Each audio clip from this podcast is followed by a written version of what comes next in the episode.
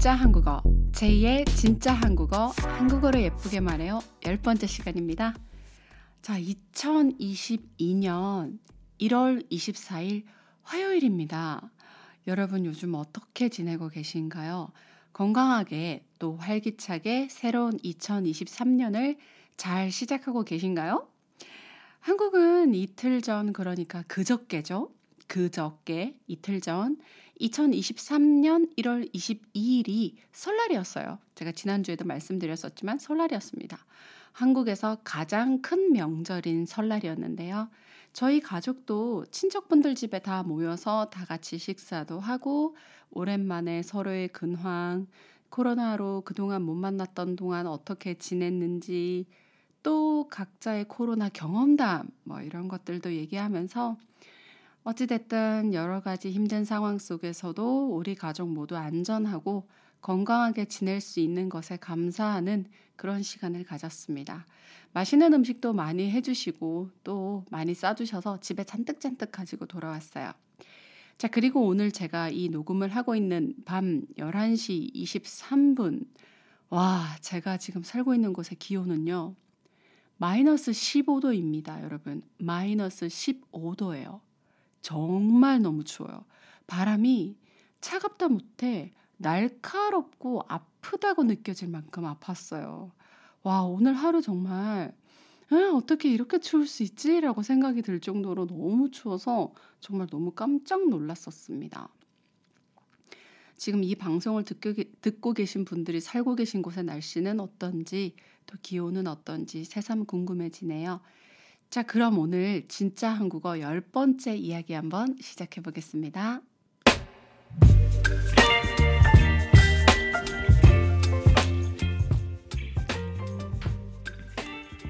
진짜 한국어 제2의 진짜 한국어 열 번째 시간 주제는요. 나라는 존재에 대해서라고 한번 정해봤습니다. 외국어를 공부하는 사람이라면 누구나 거의 비슷한 프로세스를 거칠 거라고 생각해요. 나는 누구누구입니다로 시작하는 자기소개에서부터 내 생각은 이래요. 난 이런 걸 좋아합니다. 난 이런 사람이에요. 라고 자기 자신을 표현하는 방법부터가 외국어 공부의 시작인 것 같아요. 뭐, 사실 제가 이 팟캐스트 진짜 한국어를 시작하게 된 계기도 뭔가 뭐랄까요. 저도 제 취미로 외국어 공부를 하고 있으니까 제 자신의 생각을 조금 더 잘 표현할 수 있게 되고 싶다가 외국어를 공부하는 모든 사람이 바람이 아닐까 목표이기도 하고 이렇게 생각을 했어요.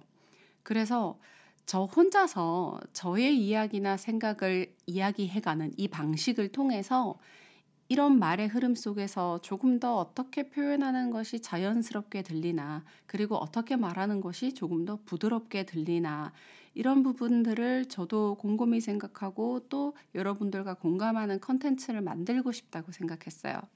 그렇게 시작한 것이 벌써 오늘 열 번째 시간을 맞이했는데요. 그래서 오늘의 주제는 나라는 존재에 대해서 이야기를 해보려고 합니다.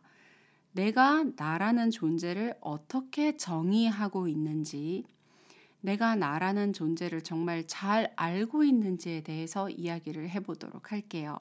갑자기 분위기가 좀 무겁다고 느껴지시나요? 다소 무거울 수도 있고 어쩌면 이 팟캐스트를 들어주시는 분들 가운데 제가 오늘 하는 표현이 조금 어렵다고 느껴지시는 분들도 계실지도 모르겠어요.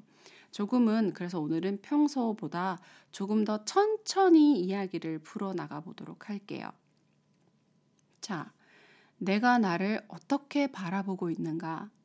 나를 잘 바라보고 있다는 것은 어떤 의미인가? 라는 데에 대해서 이야기를 해보고 싶어서 이렇게 주제를 한번 정해봤습니다. 지난주에 아는 동생들이랑 서점에 갔었어요. 제가 좋아하는 서점인데요. 사실 읽다가 제가 읽다가 포기한 책들 중에 아 아니야 포기라고 말하긴 좀 그렇고 나중에 읽어야지 아직은 뭔가 때가 아니다라고 생각한 책들 중에 니체의 차라투스트라는 이렇게 말했다라는 책이 있어요. 영어로 된 서적 제목은 Thus Spoke Zarathustra 정도 되겠네요.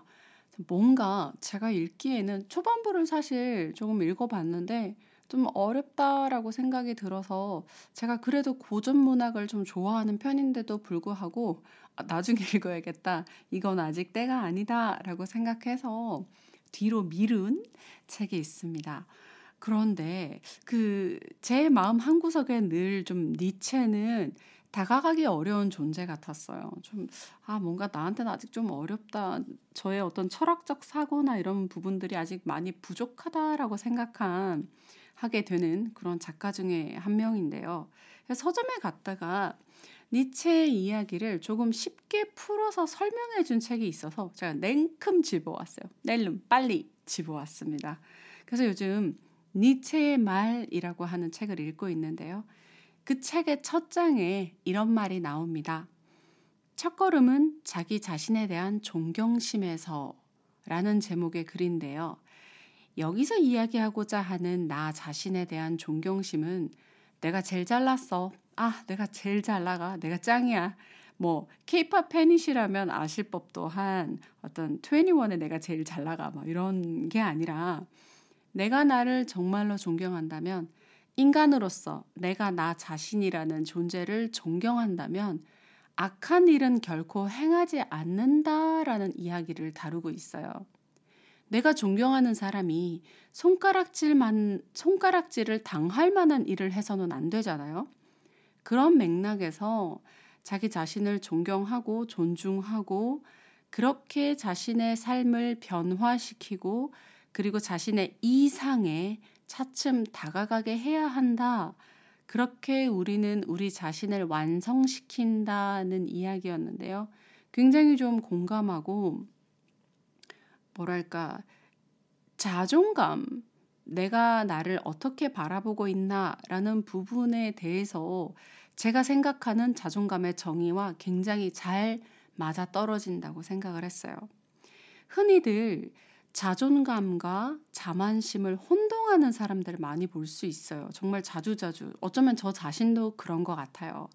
여기서 자만심이란 내 자신이, 내 자신만이 너무 소중하고 대단해서 주변 사람들을 무시하고 어떤 일이나 이런 것들 하나를 할 때도 주위에 귀를 기울여서 면밀히 살피고 주변 사람들의 조언에 귀 기울여 듣는 것이 아닌 내 생각만이 옳아. 내가 다 알아. 내가 정답이야. 니들이 뭘 알아.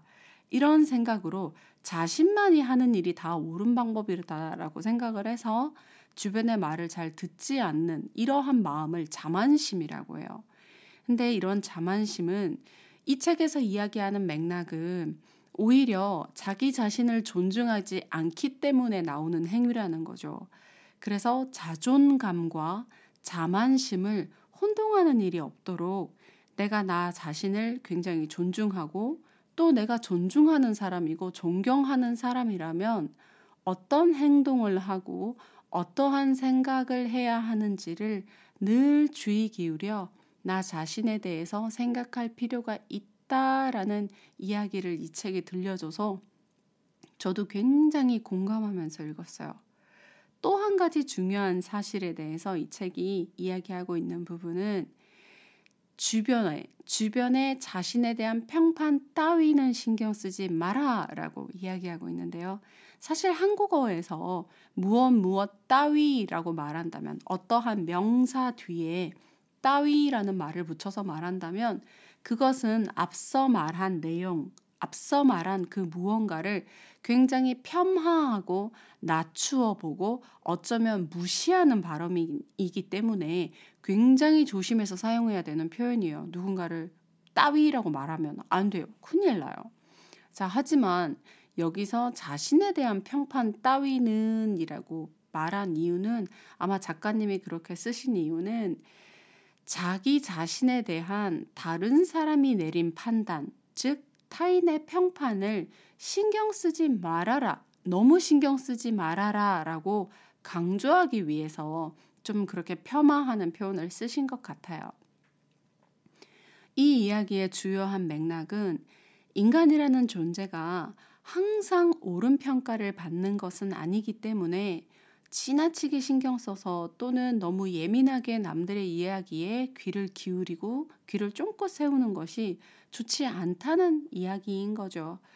요즘처럼 뭐랄까 좋아요, 하트 등과 같은 타인의 평가에 대해서 예민하게 반응하던 인류의 세대가 있었던가라고 의문이 들 정도로 인터넷의 발달과 더불어 소셜 네트워크의 발달로 현대 사회에서 이미 타인이 나에게 주는 평가의 요소가 굉장히 중요해지고 심지어 이런 것들로 인해서 경제적, 금전적 혹은 뭐 명예, 명성 이러한 이득들이 되는 상황까지 오는 이런 환경 속에서 타인의 평가를 무시할 수만은 없는 상황인 것 같아요. 예를 들면 유튜브 구독자 수, 좋아요 수, 또 얼마만큼 이 영상이 재생되었는가 등등으로 인해서 우리가 뭐 골드 버튼, 다이아 버튼 뭐 받잖아요.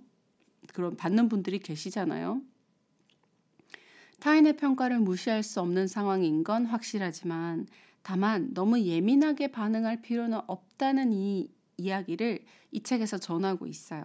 특히나 여기서 이야기하고자 하는 부분에서 인상 깊었던 것은 타인이 나에게 주는 부정적인 평가뿐만 아니라 긍정적 평가마저 우리가 굉장히 주의하고 경계해야 되, 된다는 내용이었어요. 조심해야 된다는 거죠. 타인이 나에게 주는 긍정적인 평가를 조심해야 된다고? 어? 다른 사람이 나를 칭찬해 줬는데 내가 그걸 조심해야 된다고? 자, 다른 사람이 나에게 주는 그런 긍정적인 칭찬, 평가를 내가 그대로, 물론 감사할 필요는 있죠. 따뜻한 말들을 감사할 필요는 있지만 그 평가를 내가 그대로 흡수하고 인정하게 돼버리면 나라는 존재는 결국 다른 사람이 정의 내린 카테고리 안에 있는 존재가 존재가 돼버린다는 거죠. 그렇게 한정적인 존재가 되어버린다는 거예요. 거기에 만족하고 때론 거기에 의존하고 사는 사람이 되어버린다는 거죠. 어떠세요? 다른 사람이 내린 정의가 내가 된다는 것. 저는 조금 무섭다고 생각했어요. 내가 원하는 모습, 내 진짜의 모습이 아니라 가짜의 가면을 쓰고 살아가야 하고 또 그 가면에 맞춰 살아가야 한다는 생각에 아, 저는 조금 힘들지 않을까? 내 자신은 저렇게 할 수 없을 것 같다라는 생각도 들더라고요. 아, 물론 우리는 때때로 가면을 쓰기도 합니다. 사회생활 할 때, 뭐 직장에서, 학교에서. 사실은 하기 싫은 일이지만 그냥 웃으면서 네, 알겠습니다 하는 경우들도 있잖아요. 자, 아무튼 저는 좀 무섭기도 하면서 또 니체가 바라본 이 부분이 정말 굉장하다고 생각했어요. 약간 닭살, 소름 같은 게 살짝 돋을 만큼 저는 깜짝 놀랐던 것이에요.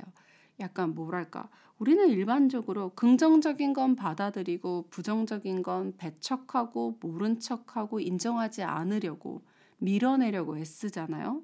하지만 니체는 긍정이던 부정이던 다른 사람이 나에게 내리는 평가에 대해서 너무너무 예민하게 반응하는 것은 결국 내가 그 틀 안에 갇혀서 더 이상 발전하지 못하는 사람이 되거나 혹은 그 틀 안에서 그 틀을 벗어나려고 몸부림치면서 아, 난 그런 사람이 아니야. 난 또 다른 모습이 있어. 난 더 이런 모습이 있어. 이렇게 벗어나려고 몸부림치면서 고통받는 사람이 되거나 둘 중 하나라고 이야기하고 있는 부분이 좀 다소 극단적이긴 하죠. 이게 니체의 스타일인 것 같긴 한데 극단적이긴 하지만 어쨌든 분명한 메시지를 전달하고 있다고 느꼈어요. 그래서 정말 중요한 건 내가 나를 존중하고 또 내가 나를 어떤 사람으로 정의 내리고 또 내가 나를 어떤 사람으로 바라보고 있느냐. 내가 규정한 그 정의에 따라 내가 그러한 사람이 되도록 스스로 노력하는 삶을 살아가고 있나? 그렇지 않고 있나? 하는 질문을 읽고 있는 저 자신에게도 던져준 부분이라 굉장히 인상 깊게 읽었고 또 이 부분을 여러분들과 좀 공유하고 싶었어요. 그렇다면 나는 나 자신을 존중하고 있는가? 또 그 존중받아 마땅한 사람은 지금 존중받을 만한 삶을 또 스스로 만들어가고 있는가? 이런 질문들을 저도 저 자신에게 던질 수밖에 없었던 부분이어서 여러분들과도 이런 이야기를 좀 함께 공유하고 싶었어요. 오늘 조금 다소 무겁고 지루한 이야기였을지는 모르겠어요. 아, 조금 여러분들의 일상과는 조금 멀까요? 일상의 이런 고민을 우리가 매일매일 늘상 하는 건 아니니까요. 하지만 새해 초기도 하고 내가 살아온 방향, 또 내가 올 한 해를 살아갈 방향에 대해서 고민할 때 어떤 목표들을 설정할 때 나라는 사람에 대한 생각, 나는 어떤 사람인가, 내가 어떤 사람이 되고 싶은가, 내가 올 한 해 동안 어떤 나를 만들어 갈 것인가, 어떤 인생을 만들어 갈 것인가 라는 고민을 하기 위해서 내가 나 자신을 어떻게 바라보는지를 조금 더 면밀히, 좀 더 주의 깊게 생각해 볼 필요가 있다고 생각을 해서 오늘 이런 주제를 한번 선택해 봤습니다.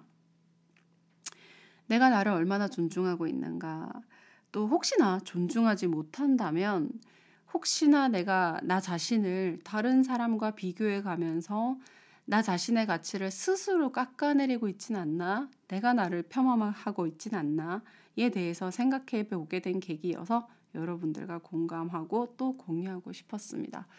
오늘 어떻게 이야기가 조금 다소 무겁거나 앞서 말씀드렸듯이 조금 단어가 어렵거나 하셨을지도 모르겠어요. 하지만 뭐 이해가 안 되셨던 분은 한 번, 두 번 조금 더 반복해서 들어보시는 것도 좋고요. 또 우리가 이런 외국어 팟캐스트 들을 때 100% 어떤 단어 하나 뭐 토시 하나 틀리지 않고 다 듣겠다고 목표를 가지는 것도 좋겠지만 그것보다는 전체적인 맥락에서 메인 테마를 이해할 수 있나 그리고 그 안에 사소한 표현들 어쩌면 좀 간결한 표현들 가운데 내가 이해할 수 있는 것들은 가져가서 내 입으로 따라서 말해보고 표현해 보는 것도 굉장히 중요하다고 생각합니다. 자, 오늘 하루는 나라는 존재에 대해서 이야기를 한번 해봤는데요. 여러분들 오늘 하루 아, 나는 나 자신을 어떻게 바라보지? 내가 나를 존경하고 있나? 존중하고 있나? 한번 생각해 보시는 계기가 되었으면 좋겠습니다. 자, 그럼 오늘 열 번째 우리 진짜 한국어 열 번째 시간 오늘 여기까지 마치도록 할게요. 다음 주 수요일에 만나요. 안녕!